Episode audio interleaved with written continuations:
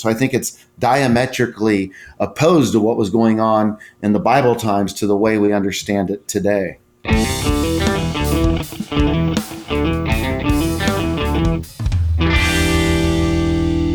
Last week on Christianity Still Makes Sense, we took some time to share how the church can better respond to and address the needs of the LGBTQ plus community without compromising their biblical convictions. Now, this week, we're going to equip ourselves apologetically with the verses that the LGBTQ plus community can take out of context to validate their arguments. Now, it's important to know these verses and how to give a proper response. This isn't the first time people on the opposite side of an argument have both used the Bible to support their views. I mean, I think about the Civil War. Both abolitionists and those that were in favor of slavery were armed and ready with the Bible to defend their case. Similarly, today, there are many who are ready to leverage the scriptures to defend their side of the debate. Now, obviously, context is key to navigating these discussions, and that's exactly what we hope to do on today's program of Christianity Still Makes Sense. We hope to provide the proper context for interpreting what the Bible has to say about this hotly debated topic of sexuality. Bobby, you had a conversation last week on Pastor's Perspective with a trans man who brought up two verses for you to respond to. Two verses that the trans community latches onto in support of their views. The first verse was Matthew 19 12. Discuss that along with your response. Sure, Tim. Matthew 19 and verse 12 talks about eunuchs, but the fuller context is about marriage. In fact, here is what the verse says for there are eunuchs who have been so from birth, and there are eunuchs who have been made eunuchs by men, and then there are eunuchs who have been made themselves eunuchs for the sake of the kingdom of heaven. Let the one who is able to receive this receive it. Now, when we had the opportunity to talk to the trans man uh, who referred to himself as Reggie, when he called Pastor's Perspective on the show, uh, he wanted to know how I would reply to Matthew 19 as it relates to eunuchs. And one of the things that I said that was important is that eunuchs in the Bible times, like the ones that we're looking at here, uh, the final eunuch that's discussed are the ones that make themselves eunuchs for the kingdom of heaven. So I don't even know, Tim, when that language is being used, if we're talking about a literal castration that happened, but rather somebody who lived a castrated life. They lived eunuch like for the sake of the kingdom. In other words, um, it wasn't that they thought that they were struggling with some form of gender dysphoria. It wasn't a a woman feeling trapped uh, in in her body and thinking that she was a male. That's not what's happening here. Or wasn't a male thinking he's trapped in a male body, believing that he's a, a woman and therefore has to castrate himself. But rather, what I think we're getting at here is the fact that there are some people who abstain from marriage, they abstain from a life of sexual intimacy, they live eunuch like for the sake of the kingdom. That's a far stretch from today, uh, what you see taking place. I don't see when people are thinking about going through a sex change, they're like, oh, I'm going to do this for the sake of the kingdom of heaven. But no, I'm going to do this because it's going to help me to feel uh, more in sync. Uh, it's going to help me to be able to express myself sexually the way that I want to. So I think it's diametrically opposed to what was going on in the Bible times to the way we understand it today. Well, the next verse that you know, Reggie brought up was Galatians 3:28, and I want to play a little bit of a clip, kind of of him explaining some of that argument and uh, kind of his position mm. on you know his LGBT community, community uh, tie-ins and whatnot. So let's go ahead and check this clip out, and then I'd like you to, to respond uh, to what he said. I, I'm not, really not really a gay pride, like go to the gay pride uh, festivals and stuff like that. That's not really me. And if I do go, okay. um, I'm preaching. I'm telling them that that that you guys are pushing them into the church. I'm trying to push them into church, and the church is trying to push them out. And I'm like, no, no, you are saved by the grace of God. You know what I go around saying? I was like, read Galatians three twenty eight. It doesn't matter if you're male or female, gay or straight, bond or free. In Christianity, you are all one. And that's what I want to preach. I want to preach love. I want to preach the promises. I'm not um, in a camp where uh, the gay people know me or the straight people know me. Mm. I want to be in a camp where God knows me. I'm not that. That that's what I really don't like when people say, "Well, oh, you're a trans man. Now you're going through the change." I really didn't have much change. My body, my body uh, rejected my female um, parts. So, so I was born that way, and being born in the '70s, it, you know, that I was forced to be a, a a female to the point where I almost killed myself several times. And so, um, but what saved me was God. And I found Galatians 3.28. I cling to it. I was like, well, that means me. It doesn't matter if you're male or female. They keep trying to make me a male or a female. And I'm, I'm a man, but no one sees that I'm a man. So, Bobby, uh, once again, re- respond to Reggie's uh, use of Galatians 3.28 there. Yeah, well, we really enjoyed talking with Reggie. I mean, extremely passionate individual. Uh, and again, the conversation was pleasant if you listen to the whole uh, discussion that we had. But what I said to Reggie is, do you really think Galatians 3:28 is there to teach us that there's no such thing as a male or a female or that there's no such thing as a Jew or a Gentile, like there's no different ethnicities, or that there's no such thing as a slave or a master. I said, Of course, that's not the purpose of the text. Uh, the purpose of Galatians 3:28 was not to eliminate categories, but rather to show that no categories are an obstacle to the gospel. And that is the important piece that I think that we are to gather from there is neither Jew nor Greek, there is neither slave nor free, there is neither male and female, for you are all one in Christ. In other words, the ground is level at the cross.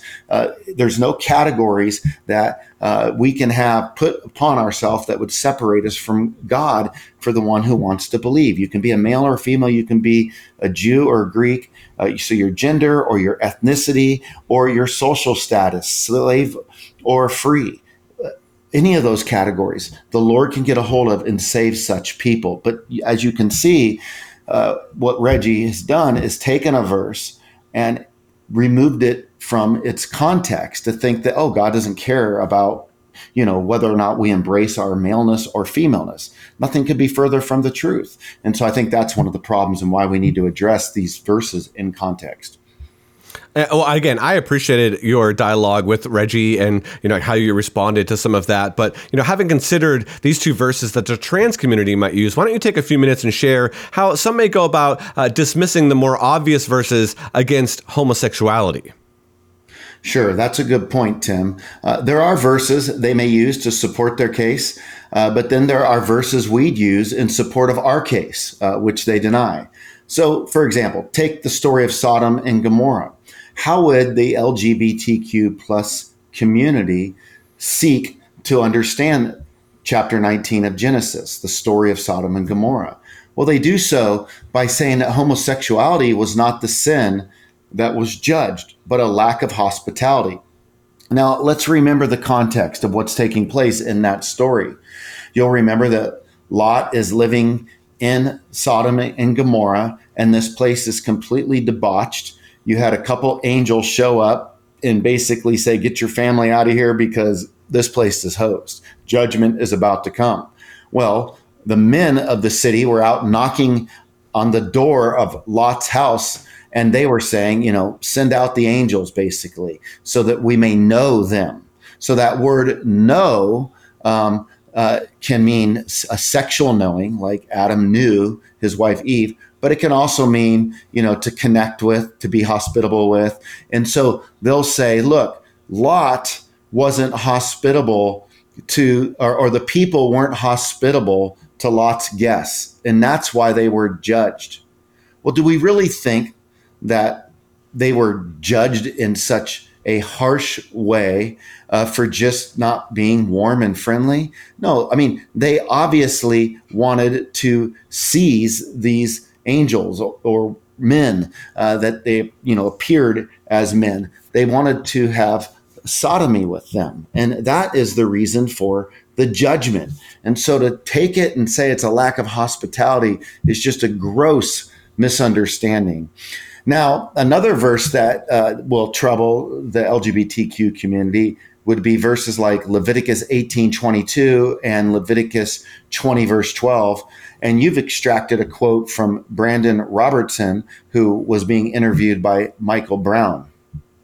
What's true, though, is every reference, particularly in the Hebrew Bible, to what people say is homosexuality, when looked at in its cultural context, is clearly talking about idolatry. And I really do believe that if you just look in Leviticus, uh, in each of the passages that talks about where the statement, a man shall not lie with a man as with a woman, for this is an abomination, directly preceding that, the context is the people of Israel are being called by God to not be like the pagan nations surrounding them. And those nations were committed to idolatry.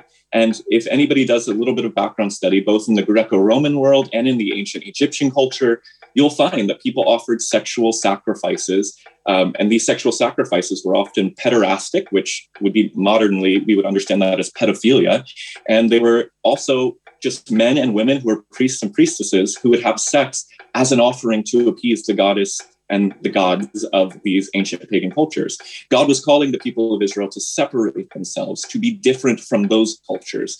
But those relationships, the kind of sexuality being expressed there, is not what's being expressed by LGBT people in the world today. That was directly connected to idolatry. I think the same is true for when Paul's talking in Romans 1. His whole argument is based on the Roman culture descends into idolatry. And then these perverse sexual practices begin to happen. And those practices are in, interwoven into the idol worship of the Greek and the Roman gods and goddesses. So I think we just need to understand that what the scripture is talking about is objectively different than what I'm advocating for in the life that I live as an openly LGBT Christian who worships Jesus and not idols or images of gods and goddesses in stone. Let's try to unpack a little bit of what uh, Brandon said there and respond to some of his argument, Bobby. Yeah, uh, the problem is there's a partial truth in that, right? I mean, you would have a lot of idolatrous and sexual connections taking place in temples and stuff like that. But that's not the only way to understand what's taking place. Uh, when the Bible's condemning um, homosexuality, for example, uh, in this section of scripture in Leviticus 18 or in Leviticus 20. I mean, the Bible in, in this place will also talk about bestiality, it'll talk about adultery. So, are we to say that those actions are only wrong when in conjunction with idolatry? Well, of course not. There's a broader uh, application to that as well. So, yes, it would be wrong to uh, partake participate in any of those actions bestiality, adultery, uh, homosexuality uh, from an idolatrous, standpoint. But even remove the idolatry standpoint of something taking place in a temple, uh, it's still wrong if those actions are taking place. Now, this verse really bothered and disturbed actor Ian McKellen. We think of Lord of the Rings with Gandalf, uh, who is a gay uh, man, who said, Whenever I stay at a hotel, I always check to see if they have a Gideon Bible. And if they do, I tear out a page, says the openly gay actor. I turn to Leviticus 18 22 and rip out that page, which is directed against homosexuals. I think by now I must have ripped out a few hundred, says the late McKellen. So, interestingly enough, uh, one of the arguments that they'll bring up is they'll say something like, hey, uh, you know, we eat shellfish today. And in the book of Leviticus, it says, avoid shellfish. Uh, so, why are we being inconsistent? Like, it's okay to eat shellfish today, but it wasn't okay to eat it then. But then we want to say it's still wrong to uh, commit homosexual actions. We're being inconsistent, they'll say, like as it relates to food and sexuality. But we'll remember in Acts chapter 10 when Peter had a vision on the rooftop and he hears the words, rise, kill, and eat. And he says, I've never eaten anything unclean. And Jesus says, Do not call unclean what I've made clean. So there was a dietary law, and that was to depict clean and uncleanness, like Jew and Gentile. And that through the cross and through the new covenant eradicated that dietary law. But the moral law, uh, whereby you would see things such as adultery or homosexuality, is reinforced again. It's never eliminated or removed under the new covenant. And that becomes a real problem. Not only that, uh, when he mentions, uh, you know, Romans chapter one as another place relating to idolatry, I think Brandon Robertson misses that as well because in Romans chapter one, uh, we've got several sins that are listed. Okay, about 20 sins that are listed there. And one of the arguments that the homosexual community will say is, well, the reasons God gave them up is because they were doing what was unnatural to them. But if we're doing homosexual acts and it's natural to us, then that's um, not a problem. Well, first off, I don't know how many people are jumping in and doing something that's unnatural to them. In other words, if they don't have an appetite whatsoever for same sex relationship and it's unnatural to them, I'm not sure they're going to even be able to perform, so to speak. Uh, I think about like you know myself as a heterosexual guy, uh, it, it'd be hard to do something that's unnatural to you uh, in that way. But I just think that the argument is really weak. Would we say, as it relates to all the other sins in the surrounding context, oh, as long as stealing feels natural, or as long as idolatry feels natural, or as long as gossip is natural, then those things are okay. It's if they're unnatural for me to do that. And so we're inconsistent because we're trying to force a sexual ethic of permissibility onto the passage, and there's no place that we can make this work.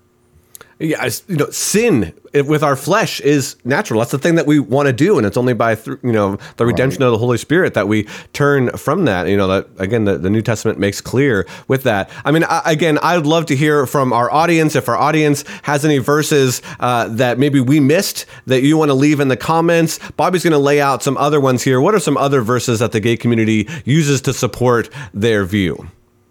Well, one verse is in 2 Samuel 1, verse 26.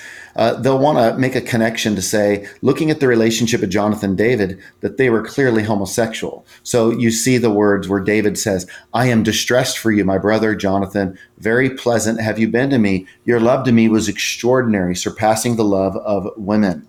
And so some have said, oh, okay, well, this is referring to homosexuality. Well, why is it that the love has to be a sexual kind of love here. Number one, like that is such a read uh, of eisegesis that we're really making an assumption here. And there's been lots of artwork that's been done to kind of depict Jonathan and David as homosexual. But I mean, to do that, you're just going to have to say, when you're looking at the word love, that it's referring to sexual love because he says it's surpassing the love of a woman. Uh, but I think what he's just saying is that there's an amazing loyalty that you have to me. Women, uh, you know, their love would be known as a loyal love, but Jonathan is represented that loyal love to him in the midst of a trying time. Think about it. His father Saul wanted him dead, and here Jonathan's protecting him. And he's saying, Man, you've done something that's very special and it means a lot. Well, Matthew Vines is another person that has been very vocal mm-hmm. in this debate, and he's written the book God and the Gay Christian. And in that book, he uses Matthew 7, verses 15 through 20 as a proof text to kind of legitimize uh, same sex love in the context of marriage. Bobby, can you discuss his argument and some of those verses? Yeah, I mean, one of the things that that Matthew Vines, he, he, was a Harvard student, left when he was 19, wrote God and the Gay Christian, and now he's kind of a founder of the Reformation Project that's trying to equip churches on how to address apologetically these verses in favor of the LGBTQ movement.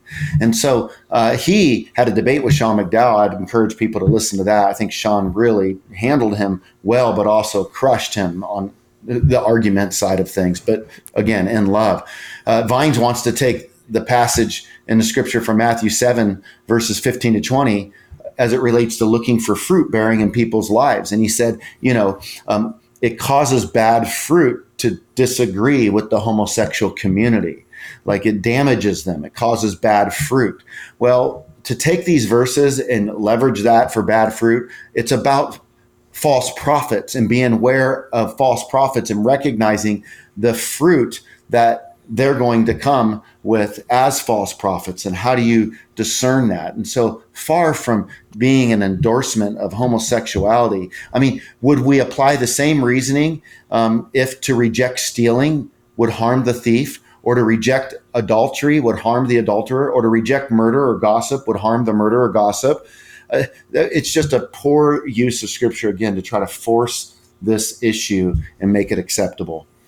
Totally. And I, I, love the way that you kind of just exposed his argument there. You just apply it to something else that I think we would all agree would be wrong and say, does this still work? And it, it clearly doesn't. Uh, I, I, think another claim often kind of leveraged at the LGBTQ plus community is that the word homosexual didn't occur in English Bibles until 1948. There's actually a whole kind of movie trying to make this argument. Is that true? And if so, how might we respond? Yeah. So, I mean, with the RSV, they're using uh, the word homosexual, and that was a challenge for some people. Uh, at the end of the day, it really doesn't matter what word that we use. We're just using a word that describes the Greek or the Hebrew language of what's taken place. And clearly, when you think of the Greek word arsenokoitos, uh, arsen, male, and koite, lying, it refers to a male lying with a male. So it is clearly referring to homosexual behavior. Use whatever term you want. Uh, other translations will talk about men, men, lying with men. I think that's that's fine, but that's exactly what is implied anyway by homosexuality. Well, let's kind of wrap up the show by giving us some communication principles that we should remember when we engage those who seek to use the Bible to permit things all LGBTQ plus. Sure. Uh, I think these conversations can be challenging, and we want to stress the importance of interpreting the context faithfully. Uh, so that is a huge uh, dialogue point. Let's talk about the context.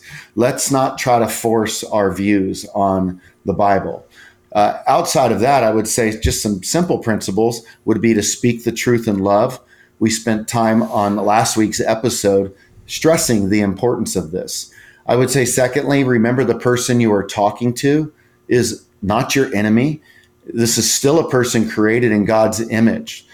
God doesn't need us to be mad at this person. God wants us to love this person. And so we need to remember that.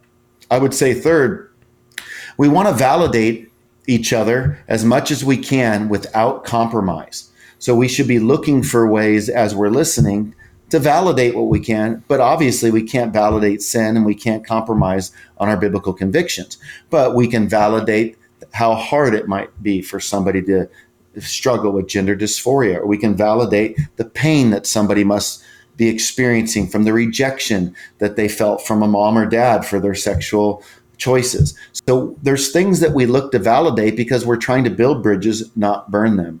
And then finally, Tim, I would say we need to agree to accept each other, whether we agree with one another or not. And I think that that is something that we're going to have to figure out in this culture. Uh, we're demanding, we're trying to force people to agree with us, uh, but that's just going to lead to persecution. I mean, it's never um, the the answer to force people to agree with us. Uh, we shouldn't do that to the LGBTQ community. We don't need to cram our gospel down their throat, and we don't need them to cram uh, their agenda down our throat. What we need is to respect each other as fellow human beings, to grant love to one another, to listen to one another, and to be able to part ways in a respectable fashion if we do not tend to agree with one another when all said and done. Well, Bobby, any final thoughts for us today?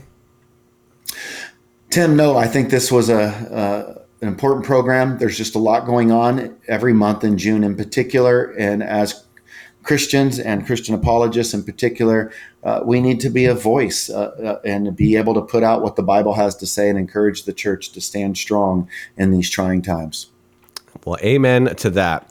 Well, can a homosexual go to heaven? Well, for the answer to that, check out video 745 on our YouTube channel or click right here. I look forward to meeting you on the next episode of Christianity Still Makes Sense. Thank you for checking out this episode of Christianity Still Makes Sense.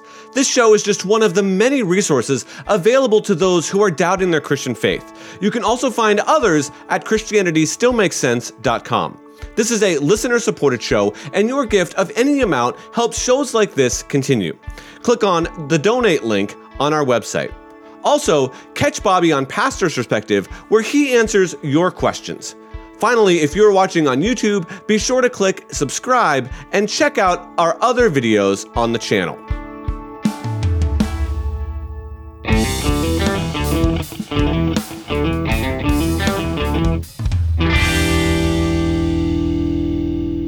This show is sponsored by K Wave and Calvary Chapel, Costa Mesa.